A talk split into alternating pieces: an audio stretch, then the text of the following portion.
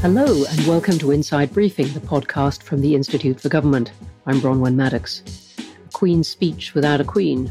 But was it a Queen's speech without a theme? We're going to be cutting through all that pageantry to find out what the government's long list of bills, and it really was a long list, tells us about what Boris Johnson wants to achieve and whether he can succeed. Then we'll turn from legislation to the law, or the rules at least, so Keir Starmer has now joined the Prime Minister in waiting on the findings of the police. How big a problem could that be for the Labour leader? Well, joining me throughout today's podcast are two IFGers who've been following the whole thing, know every ritual of the big day. For a start, senior researcher Alice Lilly. Hi, Alice. Hi, Bronwen. Thanks for being with us. And we got as well IFG Programme Director Alex Thomas. Hi, Alex. Hello, Bronwen. Very good to have you here. And I'm delighted to say that we've got as well the Guardian columnist and leader writer, Rafael Behr. Hi, Raf. How have you been? I'm very well, thank you. And thank you for having me on the podcast. Thank you very, very much for joining us. I really very much enjoyed your column this week, which we're going to come on to. Let's begin with then Tuesday's big show. So, in the tradition, doors are slammed, crowns are carried in, bills are read out, and it's one of the one of the centerpieces of our constitution. It's a theatrical sight of the kind the world expects of Britain, but it's also the moment where a government tells the nation what its priorities are going to be in legislation. That's in theory. So, Alice, let's just begin with the basics. Um, why does the monarch read out the government's views? Well, it's really a reminder, I suppose, that actually there are different parts of our constitution. We have Parliament, and we have the House of Commons and House of Lords, and then we have the sovereign, we have the monarch. And it is, of course, Her Majesty's government that, you know, is, is responsible for making policy and drawing up legislation in this country. So really the Queen's speech acts as this big moment where all the parts of our constitution come together and we are reminded of, of how it is all supposed to work. And it gives the government the opportunity to set out their plans, their direction of travel for the year ahead. So, how did Prince Charles come to be reading out the Queen's speech? This was a really um, unprecedented moment, a word that we've we've used a lot the last few years.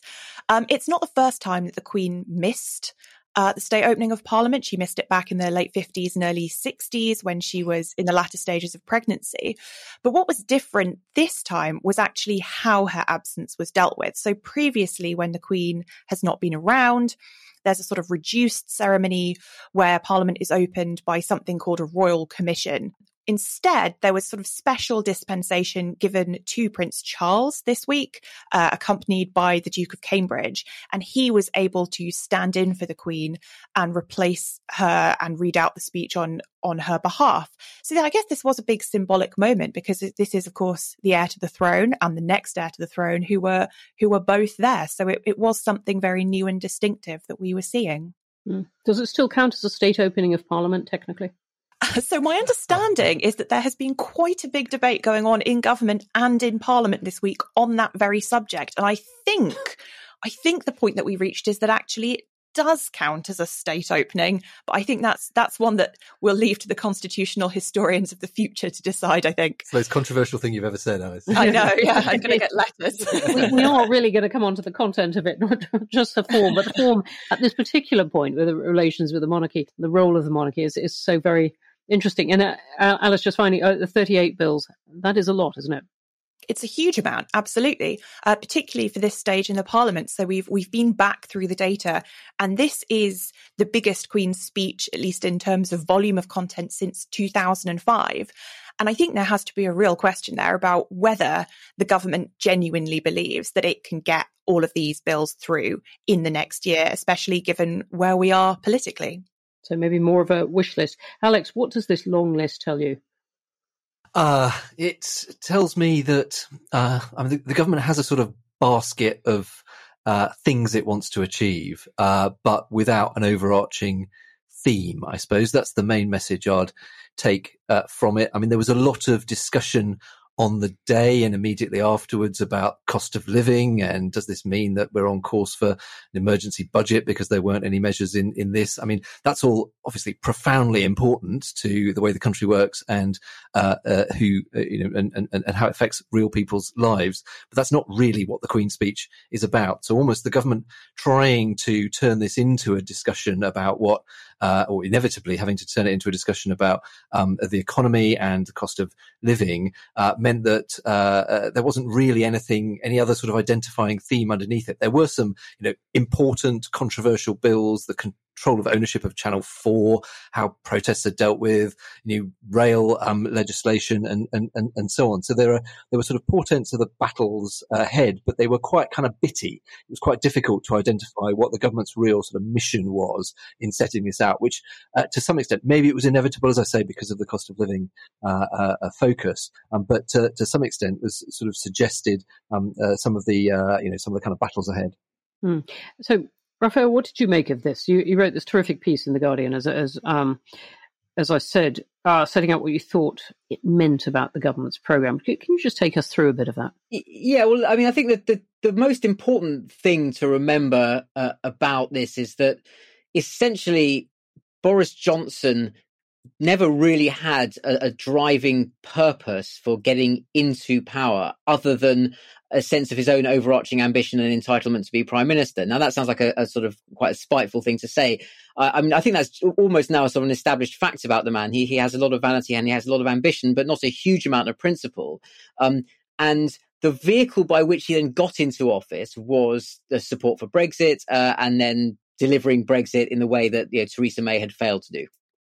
Having achieved a majority and a large majority, uh, he, he, was then, you know, on the promise to get Brexit done.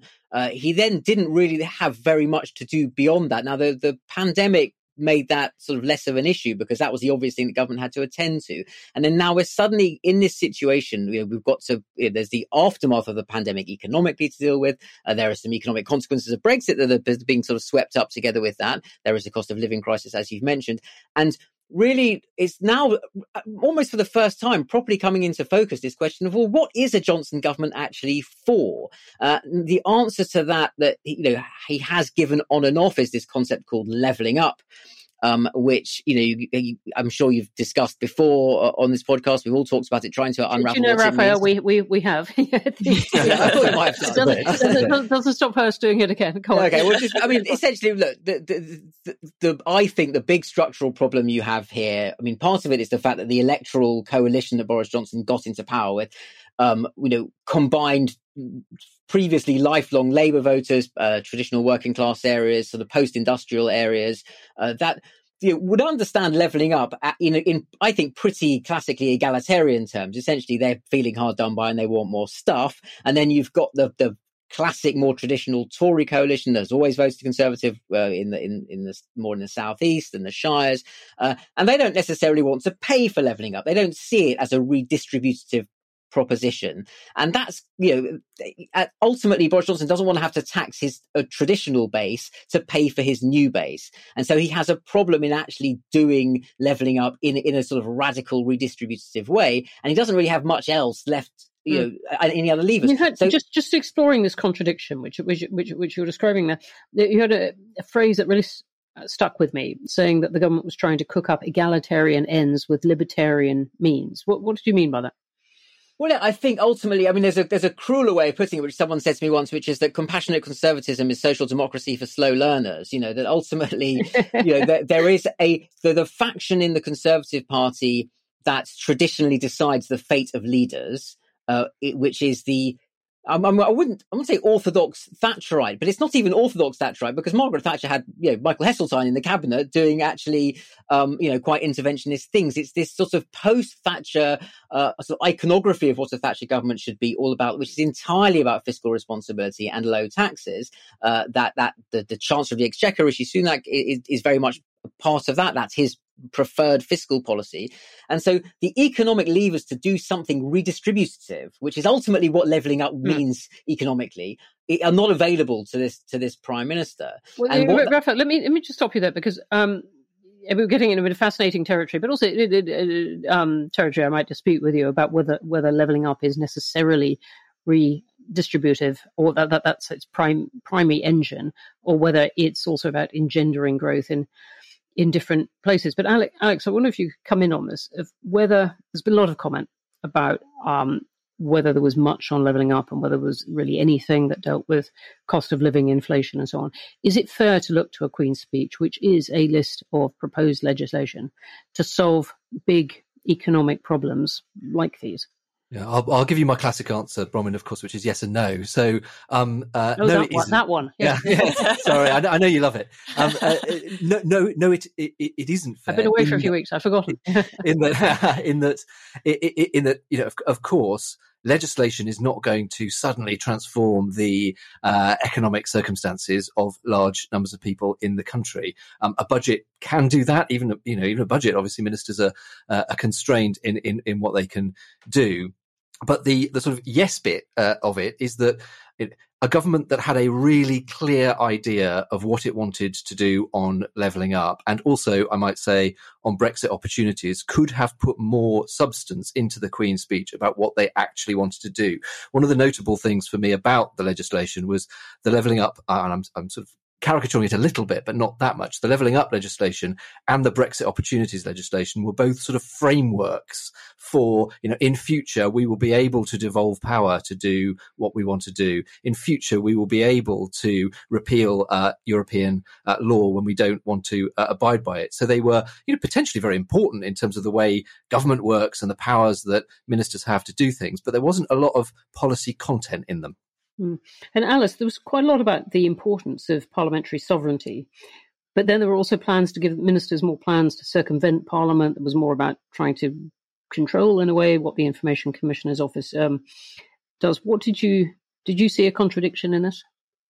Yeah, it's really striking this. So as you say, there was tucked away in the the big old briefing notes that accompany any Queen's speech, um, talking about sort of Brexit opportunities. And as Alex has just mentioned, there was some talk about you know, enhancing the UK Parliament's sovereignty by making it easier to repeal or to change uh, kind of retained EU law in the UK. But then about two bullet points below that in this documentation was also a reference to giving ministers more power to make legislation without having to use primary legislation. So in other words, more power for the government to use secondary legislation. Now, governments of, of all political stripes these last few years have generally made much greater use of secondary legislation across a kind of whole range of things.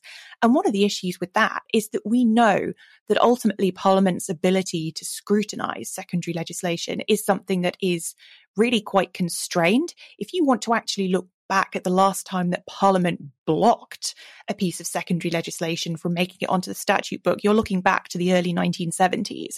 So that gives you an idea of how well those scrutiny processes are working in Parliament. So there really does seem to be this big contradiction between giving ministers more powers on the one hand, but also talking about the importance of, of parliamentary sovereignty on the other. Hmm. Well, thank you for that. And Rafael, I, I diverted you and us at the point where you were um, well, no, you, eloquent, eloquent about, about what. Well, you said something. You said something very important, which was to correct me on the on the question of whether levelling up is egalitarian. I mean, it isn't in the imaginations of a lot of the conservative ministers who think it should be about driving growth uh, and enterprise and various other things. But you know, what that then raises as a question is how quickly can you reward the people who lent Boris Johnson their votes in 2019? You know, he borrowed those votes from basically Labour voters, and they want payback quite soon. And what I sense this gets you onto the other bit of the Queen's speech that wasn't about levelling up, which is if there isn't going to be an economic story that the Prime Minister can tell the country in the next 18 months, which is anything other than I'm sorry, this is really hurting, and we haven't got a plan to do anything about it. He ends up doubling down on culture war issues, trying to change the subject uh, away from the economy, uh, and uh, using what they well in Downing Street they call the sort of the wedge issues, things that will animate people's sense of you know why it is Boris Johnson is their guy, and why you know awful Labour with the sort of memory of Jeremy Corbyn in the background, uh, just uh, represent. And just a, a, right, crucial point on this, just to, yeah. very quickly on this.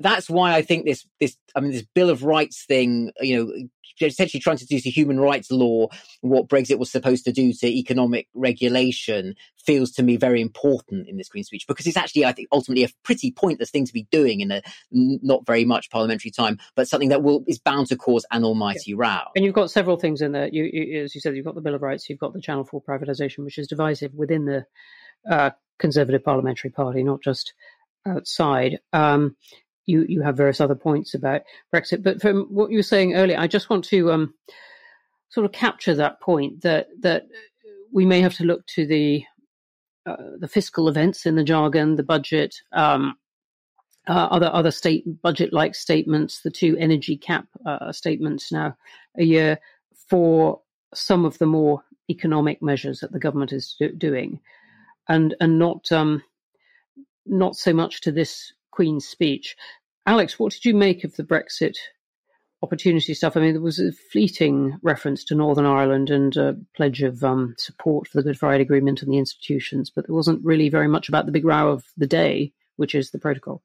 No, and there, there, was a sort of oblique, I uh, suspect, extremely carefully worded reference in the actual speech itself to sort of maintaining the economic ties across the United Kingdom, which you have to look at in the context of the Northern Ireland Protocol and, um, uh, you know, as its opponents would argue, the economic disruption that it's uh, brought. Um, and obviously that comes in the context uh, of uh, the uh, Northern Ireland Assembly election results last weekend, where Sinn Féin uh, came came to the came, came to the top. So um, uh, I think th- there wasn't you know there wasn't a lot new in the Brexit context, but I do think in in terms of the Northern Ireland um, protocol, uh, while uh, the sort of text of the speech was quite heavily anticipated on that, um, there wasn't a lot in the speech, but it was rapidly followed um, on where are we uh, Tuesday night um, by um, uh, uh, a uh, press release from the Foreign Office where Liz Truss was upping the ante on this row over the protocol. She both, both sort of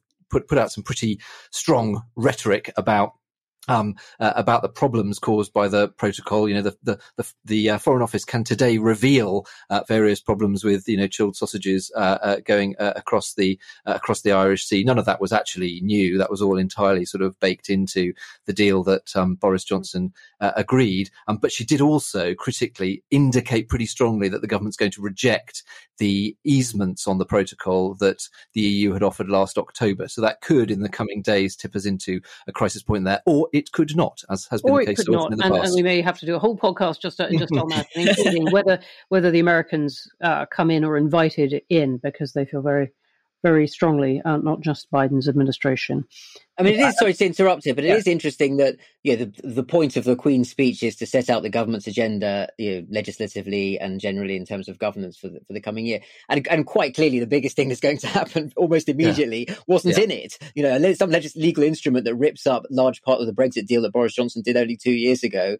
Uh, that it, it, it sort of does slightly underline quite how much the sort of the dressing up box elements of it. Quite fair, Rafael. Oh, in, in me, whether whether that whether we are uh, your description expects too much of the Queen's speech, which is a list of legislation, and I, just when you elided that into and setting out the whole government's agenda, there's all kinds of things that aren't in it, including the big uh, and can't be in it in a way, including the big um, economic policies, including the big defence policies, um, which don't need legislation, yeah. and um, and and and foreign policy of which Northern Ireland, in terms of wrangling with the EU, is is is part. So I, um, I, th- I think what you've captured is the sort of slightly anticlimactic feeling that a lot of people have listened to this and think it's not really what's going on. But I, Actually, yeah, no, okay. I think that's right. I, not I sort of retract my right. frustration. not just challenge you. Not my retract, not my frustration with the government in general.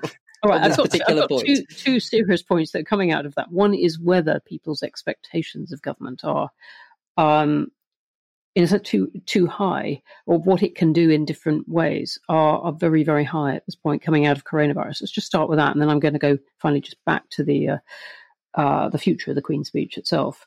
But two years of coronavirus, people have seen government do a huge lot of things. Alex, this, this, this eternal question of whether people expect too much and um, expect too little of government. Obviously, the last I mean, the last two years, as you say, have shown us that government can do extraordinary things. And I was I was slightly checking myself in my own mind when I was saying earlier that you know fiscal events can't always sort of dramatically affect everybody's lives straight away. I think that's you know that that, that, that we, we know that um, uh, the decisions of chancellors can can have profound effects very very rapidly on people's lives. So uh, it, it is a reminder of what government that was a reminder of what government can do.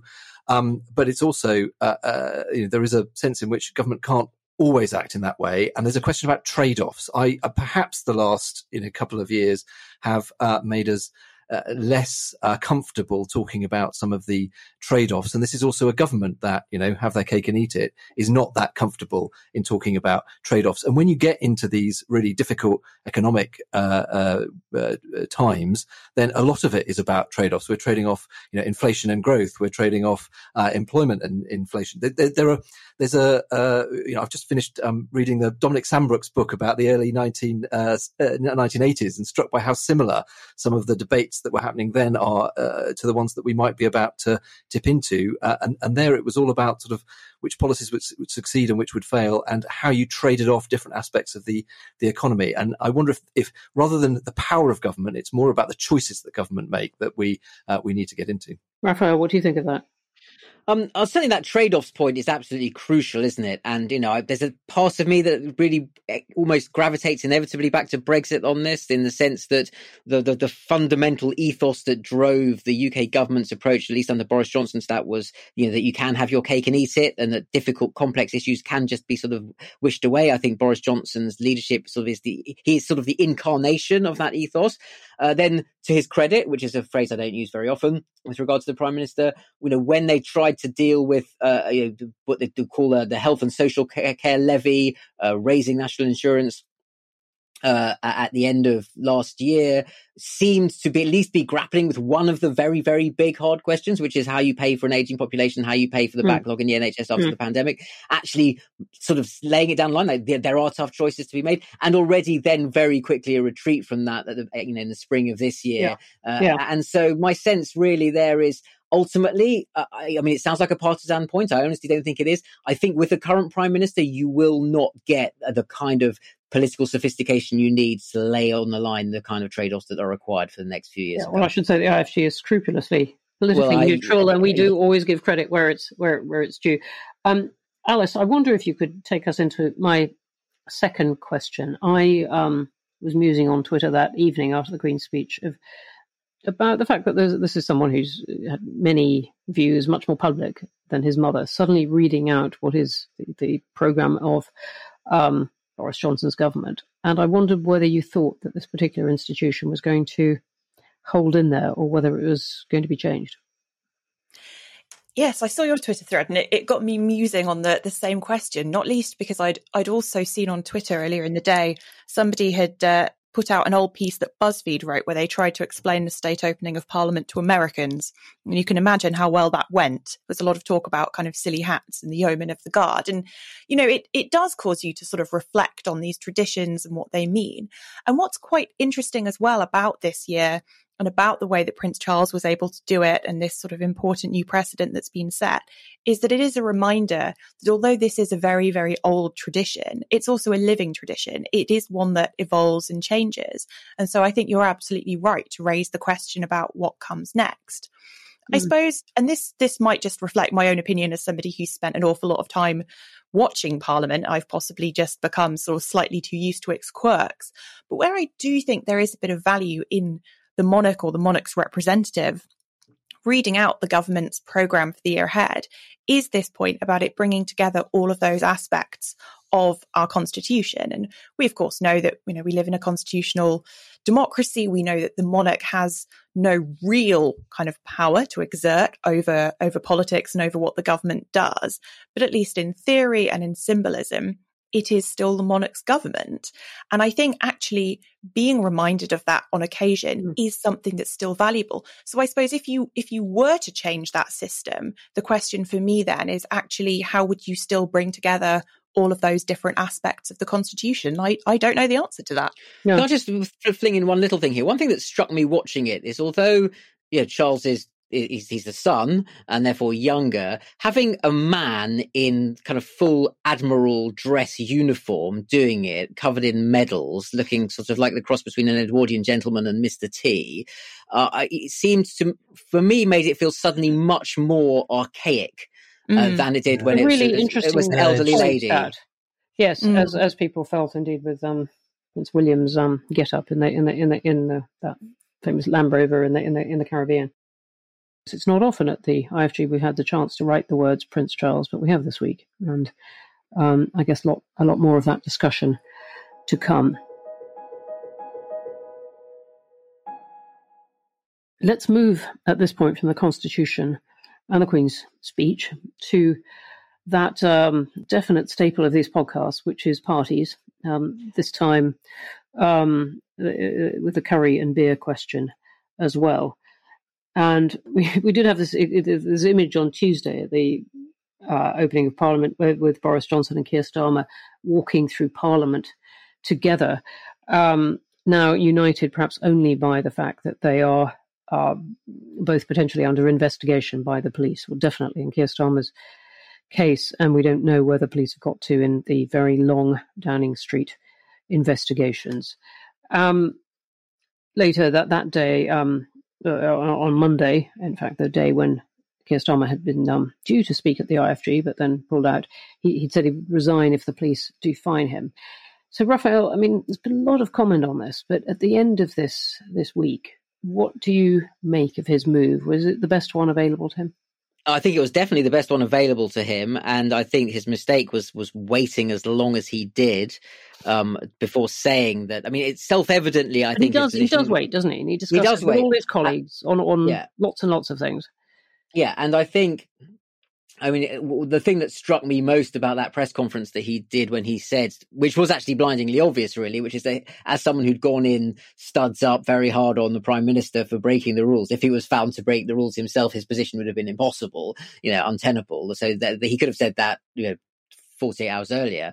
Um, what was interesting is that, you know, it really made me feel actually, yes, this is a man who seems to have two back feet and is always responding and reacting. Uh, and to see him do something that finally got him on the front foot, uh, you know, it was remarkable by its rarity, actually. And, uh, and, I think he definitely did the right thing. And that does seem more or less to, to have shut it down. I think there's now a sort of a mutually assured destruction element in terms of arguing about this stuff between Labour and Tory MPs until more information is known.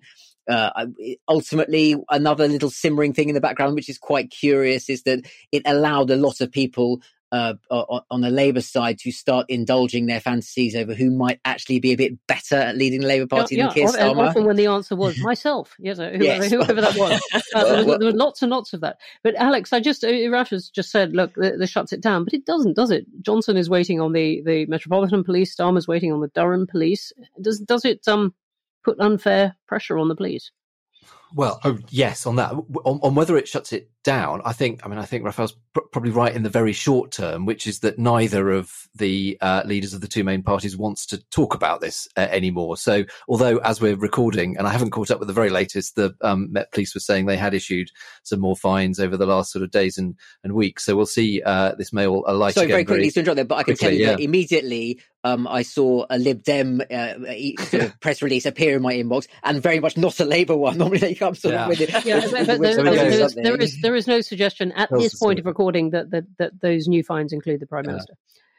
Uh, no, so, uh, so we, do, we but, don't know yeah, who they so, include. Yeah. So in the very short term, as as you know, we've been just talking about for the last twenty five minutes, we're more likely to talk about you know legislation and uh, politics as, as, as usual, if you like, until the whole thing ignites again. But but on your um uh, on your question about the police, I do think it's pretty extraordinary that uh, through a series of uh, events, we found ourselves in the place where the Met Police and the Durham Police have the sword of Damocles hanging over um, uh, uh, the prime minister and the leader of the opposition. I don't subscribe to the you know this is amping up unfair pressure on the the police. I think you know they they, they need to do their job without fear or favour, and you can't really blame Keir Starmer uh, or as, for that matter Boris Johnson for um, for how they've uh, how they how they've sort of um, you know refer, referred this to or reacted to the to the police. Um, but it, the fact that you know, a few police officers in Durham hold the career of the leader of the opposition uh, in their hands is extraordinary, and uh, uh, I think uh, leads to you know we, well, it's it's it's it's almost become sort of administratively very very difficult. It's become very very, very very very very difficult as it was yeah. in a way for the, the Met Police. But when you the cases aren't quite the same, are they? I mean, you said um, no. Uh, uh, Johnson didn't hand it to the the police. Starmer did, in a sense, put that burden on the police by saying, "I will resign if they." Find me now. Over to you, Durham. Yes, I think that you know that that's fair, and obviously it, it, works to Boris Johnson's advantage that that he hasn't done that at the moment. So again, we'll we'll see how it how it plays out. But the, I mean, uh, when, when in the cold light of day after all of this, uh, I think it, it, it will be you know useful and appropriate to look at how the police approach these sorts of questions, the um, you know the rigor and the way that they've approached the fixed penalty uh, notices, mm. uh, and how they sort of properly insulate themselves from uh, political um, mm. pressure, because uh, the, the, the system it, it feels just. It, I'm not sure there's a better answer. I don't know there's a mm. better answer, but it feels mm-hmm. unstable. Uh, mm. and uh, and and the fact that to a greater or lesser extent, our two leading politicians have their career in the hands of a few police officers in London and Durham. Uh, there's something's gone wrong there. Um, Raf, quick thought on that, and then I want Alice to take well, us through some I, of the I, parliamentary. I, I think that's true that that that Keir Starmer's career is on the line. I, I would query whether Boris Johnson well, is going to be affected by this because he won't resign anyway. He wouldn't resign. I mean, unless short of literally being put in cuffs and put in the back of a van and driven away from Downing Street, he's not going to resign if the police do hmm. anything. Mm. Um, he'll stay there until he's forced out. Mm. So, Alice, you're beyond expert on these questions of, of parliamentary procedure and who who actually has to do what at which which point. And we have this interesting point, don't we, about whether or not um, either politician has misled the Commons deliberately or or otherwise. And perhaps you could take us into as well whether the um, leader of the opposition has is bound by different rules from the prime minister not being a minister. Yes, absolutely. So, as you say, the leader of the opposition is not a minister and is therefore not bound by the ministerial code. And it is the ministerial code which says that if any minister misleads the House and does so deliberately, they would always be expected to offer their resignation. That is not something that technically applies to the leader of the opposition, although I think in the sort of pure politics of it, it would be incredibly difficult for the leader of the opposition or any senior frontbencher not to be held to the same standard.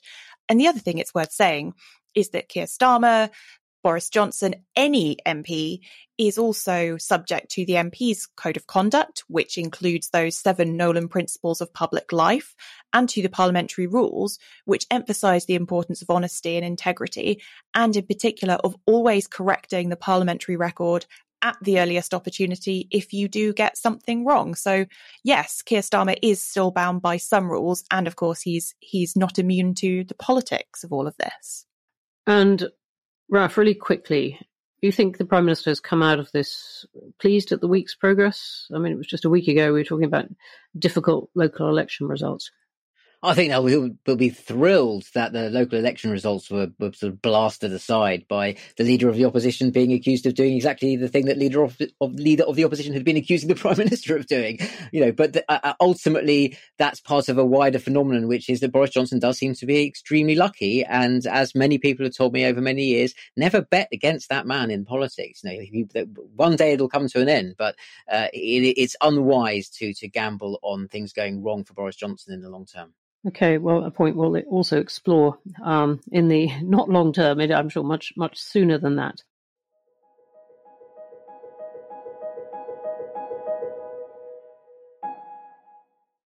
But with that, we're going to have to wrap up this episode of Inside Briefing. So, my great thanks to Alex Thomas, Alice Lilly, and of course to Rafael Behr. Great to have you all with us as well.